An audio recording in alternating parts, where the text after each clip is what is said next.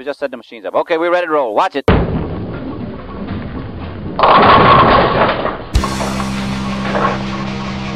Hey, knucklehead.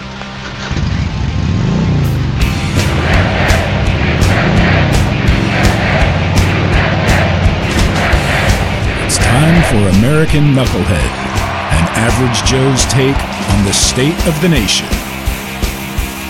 Hello, friends and neighbors. Welcome to another episode of American Knucklehead, the podcast that bills itself as an average Joe's take on the state of the nation, but is, in reality, one oddball's soapbox for ranting about stuff that gets his shorts in a twist. My name is Crawford, and I thank you for listening. As I mentioned in the last podcast, which was, what, back in February perhaps? I have started my own business, and that's been occupying much of my time lately.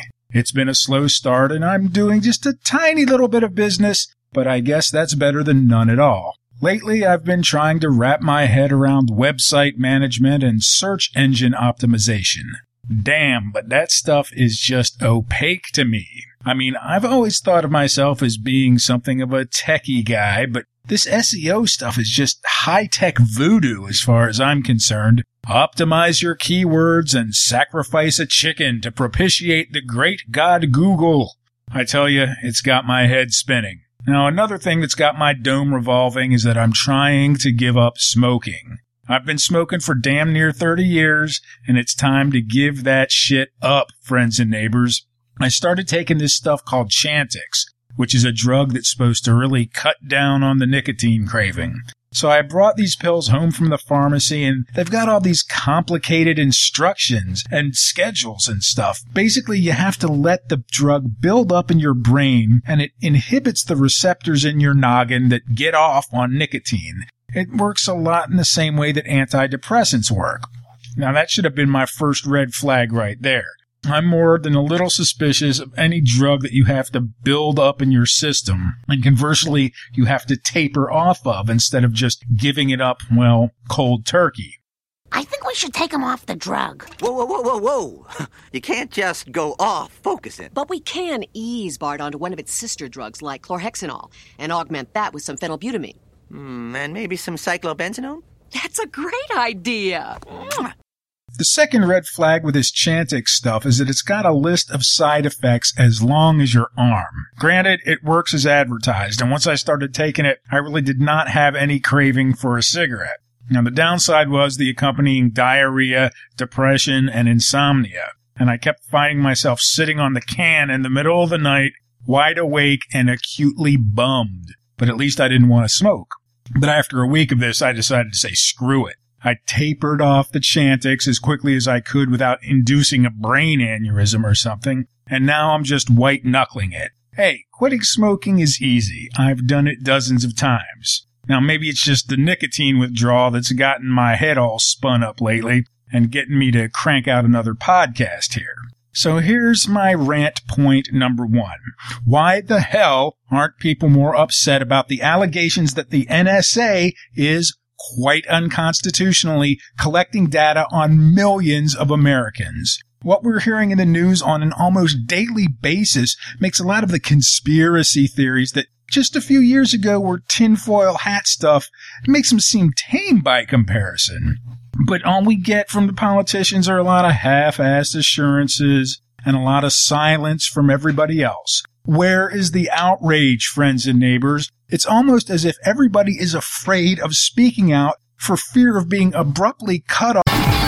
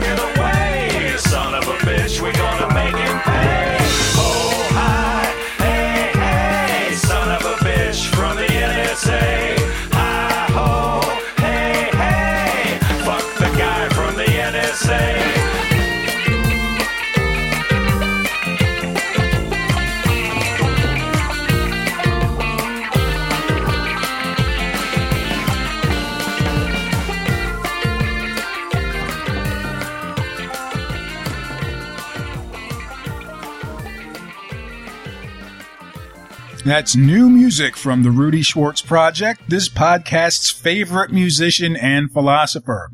That was the guy from the NSA from the new album Winter Dance of the Koala Sperm Harvest, available now from DC Jam Records wherever it's sold. Okay, the other day I was driving downtown and I passed a delivery van for a wine shop. I normally wouldn't have paid it too much attention because I'm a beer drinker and my wine consumption days pretty much ended when I gave up on Mad Dog. Anyway, the slogan on the side of this van sort of jumped out at me. It said, aristocratic wines at democratic prices. Now that got me to thinking, and that always leads to trouble. Friends and neighbors, I think we all know that things have gotten a little bit off track here in this country. And by a little bit, I mean a lot. My main thesis, my big metaphor, which I keep banging on about at every opportunity, like this one, goes something like this. The United States of America is like a big house. We Americans have gotten kind of lazy about keeping that house up over the last couple of decades, and now it needs some major repairs. The cute little phrase that I've made up for this is homeland improvement. I think that we American knuckleheads, the average Janes and Joes who work hard to make this country what it is, need to roll up our sleeves, get out of our comfort zones, and get to work putting our American house back in order. Now, as much as I like to piss and moan, and I like to do that a lot, I've always been an optimist at heart. Deep down inside, I've always had no doubt that this homeland improvement could be accomplished and that the 300 odd million of us could put aside our petty differences and distractions and get the job done. Friends and neighbors, I'm sad to say that I'm not so certain about that anymore. Sometimes it seems to me like we are moving backwards in a lot of important ways, that the United States is undergoing de-evolution or devolution if you prefer, and we're losing ground on a lot of important parts of what makes this country great. Are we not Americans, or has it just become too much of an inconvenience to pay attention and make important changes?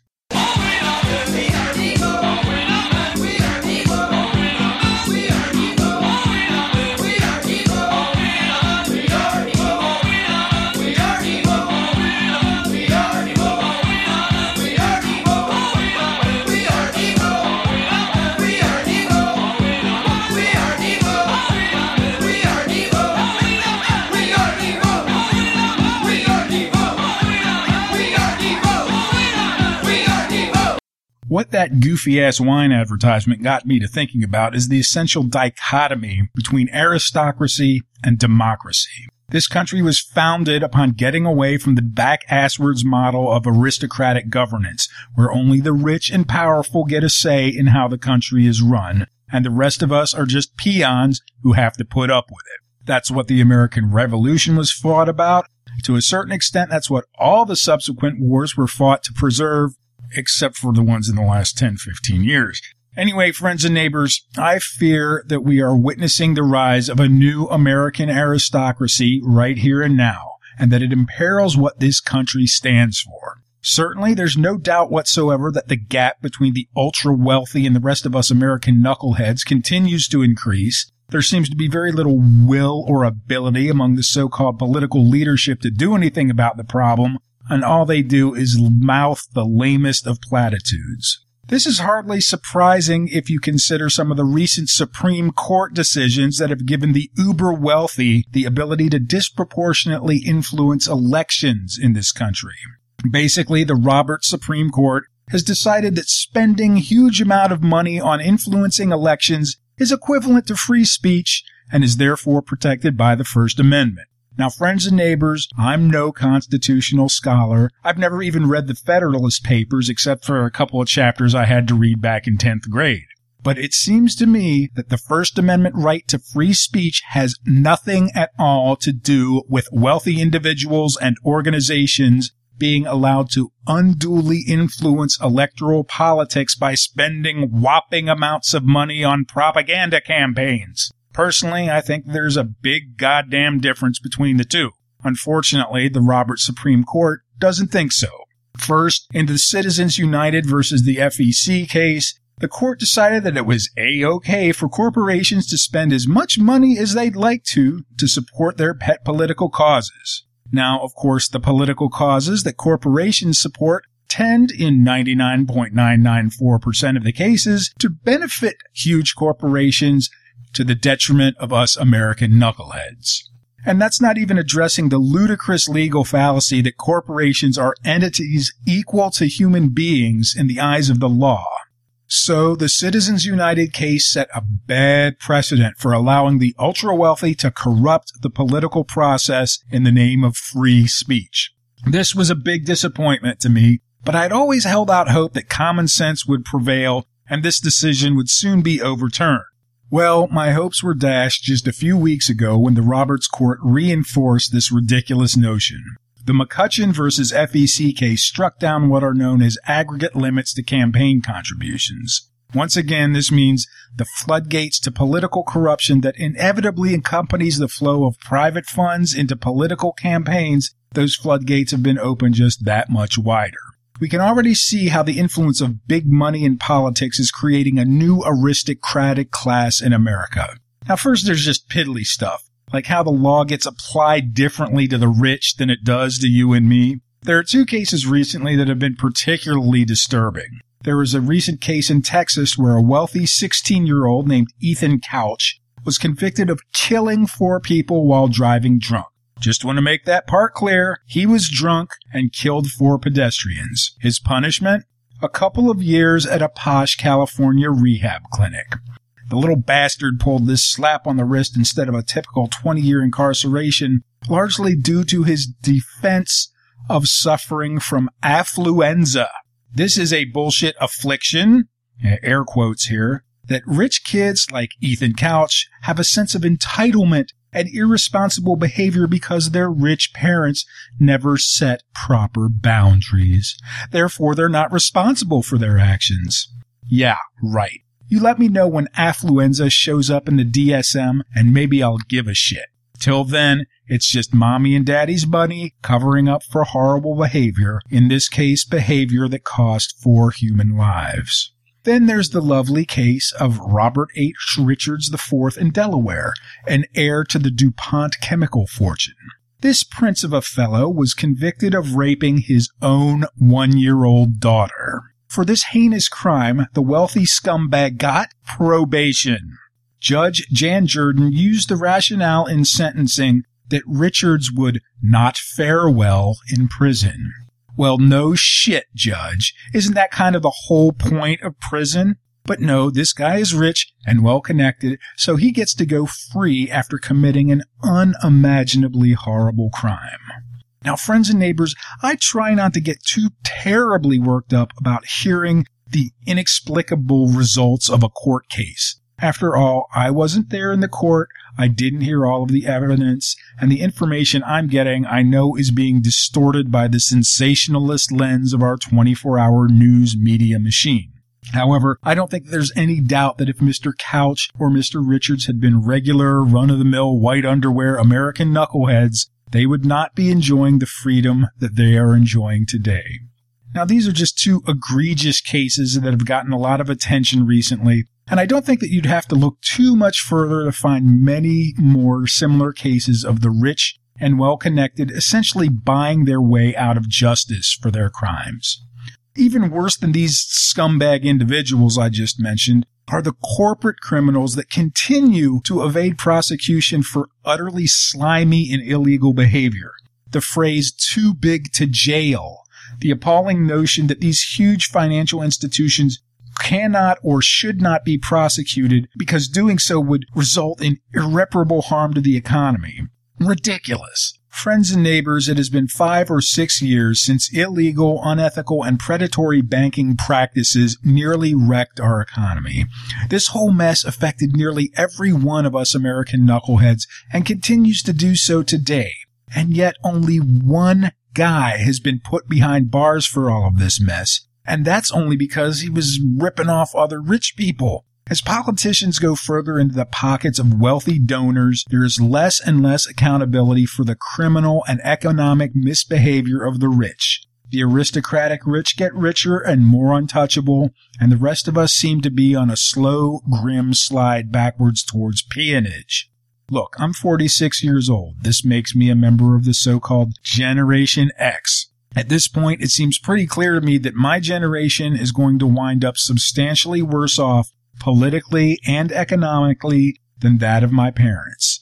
I've worked hard all of my life. I've gotten a good education. I've got two master's degrees. However, at this point, I think that it is mathematically impossible for me to be as financially secure as my parents, unless, of course, I undertake some sort of Walter White style career change. And my stepkids' generation, they're going to have it even worse. I see them coming out of college with staggering loads of debt, fighting for jobs with wages that won't even come close to allowing them to pay off those debts or make a good life for themselves. Why is it that organizations in this country have to commodify every damn thing they can think of? The government makes billions of dollars off of student loans. Huge medical corporations make trillions from sickness and disease. Private correctional corporations profit hugely from imprisoning criminals. The business and political leaders of this country see fit to profit off the young, the sick, and the desperate. Yet they balk at doing things that will ultimately help the majority of the populace. The government won't make these moves even when an overwhelming majority of Americans want them to do so. Case in point, minimum wage laws. Last month, Senate Republicans bowed to the desires of their wealthy donors and blocked a bill that would allow some of the poorest American knuckleheads to have a shot at making a decent working wage. The mantra that these woofer mouthpieces bark over and over again is that doing so would be bad for business, particularly for small business. As a small business owner, I'd like to go on record right now as supporting a legally mandated minimum wage of at least $15 an hour. If the minimum wage had been indexed to executive level compensation, workers at McDonald's would probably be making about $40 an hour right now. A poll showed that 72% of Americans favor raising the minimum wage to $10.10. That's a huge majority. However, the Republican woofers who blocked the minimum wage bill justified their action by cherry picking some data from a Congressional Budget Office report. This report suggested that a rise in the minimum wage would result in the loss of about 500,000 jobs. However, these same Republicans rather conveniently overlooked the fact that the same report said that a minimum wage hike would increase the income of some 16.5 million low wage earners to the tune of $2 billion. Of course, these right wing Senate asshats don't give a hoot about the possibility of low wage earners losing their jobs, really. What they, or rather the wealthy cats who finance their campaigns, are concerned about is the notion that there's $2 billion that would be going into the pockets of working class Americans and not their own. While this isn't really necessarily the case, it's really all they can see. They fear that raising the minimum wage will impact the mighty bottom line. And it's the same for so many other issues that Congress and congressional Republicans in particular stonewall on. Climate change, gun control, what have you. They'll justify their opposition by playing on the fears and ignorance of their base. But that's never the real reason that these things get shot down. At the end of the day, the real reason these reforms get killed is because of the fear that some already rich guys are going to get richer at a slightly slower rate if it gets passed. They are so deeply in the pockets of the uber wealthy that they won't do the right thing to help average knuckleheads, even if the majority of them want them to do so. All of this seems so wrong, so corrosive, and so un-American that I can hardly see straight. What it comes down to is greed, pure and simple. Greed and fear and ignorance. We live in a society that equates wealth with happiness. But I think this is nothing but a whole lot of bullshit, friends and neighbors. Some of the happiest people I know live very humble lives. I also know a number of people who are very well off, and almost every single one of them are miserable. You know, I'm fool enough to go out and buy a Powerball ticket from time to time, especially when that jackpot gets up in the stratosphere. But I think that if I ever won the damn thing, I would end up regretting it for the rest of my days. Now, I think this is really the core of the problem, and one of the reasons the gap between the haves and the have nots keeps getting wider. Why we've got the emergence of this new aristocracy and why it's devolving our democracy and our nation. It's just that we've been taught over and over that money can buy happiness, but it just doesn't work that way. Now, in the words of the eminent sage and philosopher David Lee Roth, money can't buy you happiness, but it can buy you a yacht big enough to pull up right alongside it. Well, that's pretty funny, Diamond Dave, but what you're talking about seems even worse somehow. You get so close to happiness, but you're still not there. And I think that's what's driving these folks who continue to break the law and pervert our democracy to further stuff their bulging bank accounts. They can't help but equate money with happiness. Even when they've achieved great wealth, they're still not happy, and only thing they can think of to remedy the situation is to get more money. Sorry, Scrooge. If you're not happy with $10 million, then you're not going to be happy with 20 million or a 100 million or a billion dollars. Give it up. You're rich enough. Try another path. May I suggest meditation and a bowl of yogurt, perhaps? Now, here's something that kind of illustrates the point of what I was talking about. Just the other day, I was at the grocery store and I saw that Oprah Winfrey was endorsing yet another consumer product. Now, I'm sorry, I can't for the life of me remember exactly what it was, but I do recall it was something very mundane like margarine or freezer bags or laundry detergent, something like that. Now, someone had paid her doubtless monstrous amount of money to paste her picture on the box of whatever it was, and I thought, why? This woman is one of the richest people on the face of the planet. She's got a net worth of nearly $3 billion. Yet she still feels the need to make more money by plastering her mug on some cheap jack household product. So where are we at? Friends and neighbors, I really wish I had a good answer for you.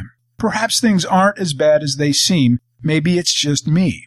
I was pissing and moaning to a friend about all of the stuff I've just been pissing and moaning to you about right now. And he pointed out to me that there have been some remarkable achievements in the last few decades in this country with regard to human rights, advances in medical science, met advances in technology. And he was right. Still, I am very deeply concerned that this country is moving backwards in a lot of important ways. And despite that, I still believe that we, as a nation of American knuckleheads, can pull the fat out of the fire, provided that we quit being divided by superficial differences and stupid distractions. I started doing this podcast in the hope that I could change the world in some small but important way. In retrospect, that seems pretty foolish and kind of arrogant as well. Well, so be it. Friends and neighbors, I realize that I can't change the world, but maybe I can change myself and make the world better in that small way.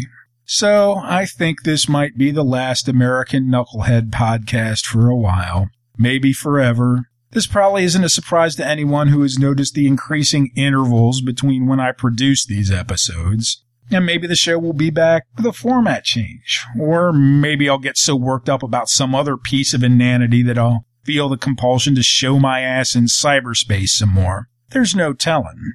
But for now, I can probably do more good by working on becoming less of an asshole myself rather than pointing out how other people are assholes. For those of you who have stuck it out with me this far, you have my deepest thanks. So I think I'm going to let the Rudy Schwartz Project play me out on a note of hope. This is from their new release, Winter Dance of the Koala Sperm Harvest, and this track is called A Better Tomorrow. Remember, y'all be good to each other out there. We're in this together. There might not come a day when there'll be peace and understanding. And there might not come a time when the world is cured of hate and crime. As long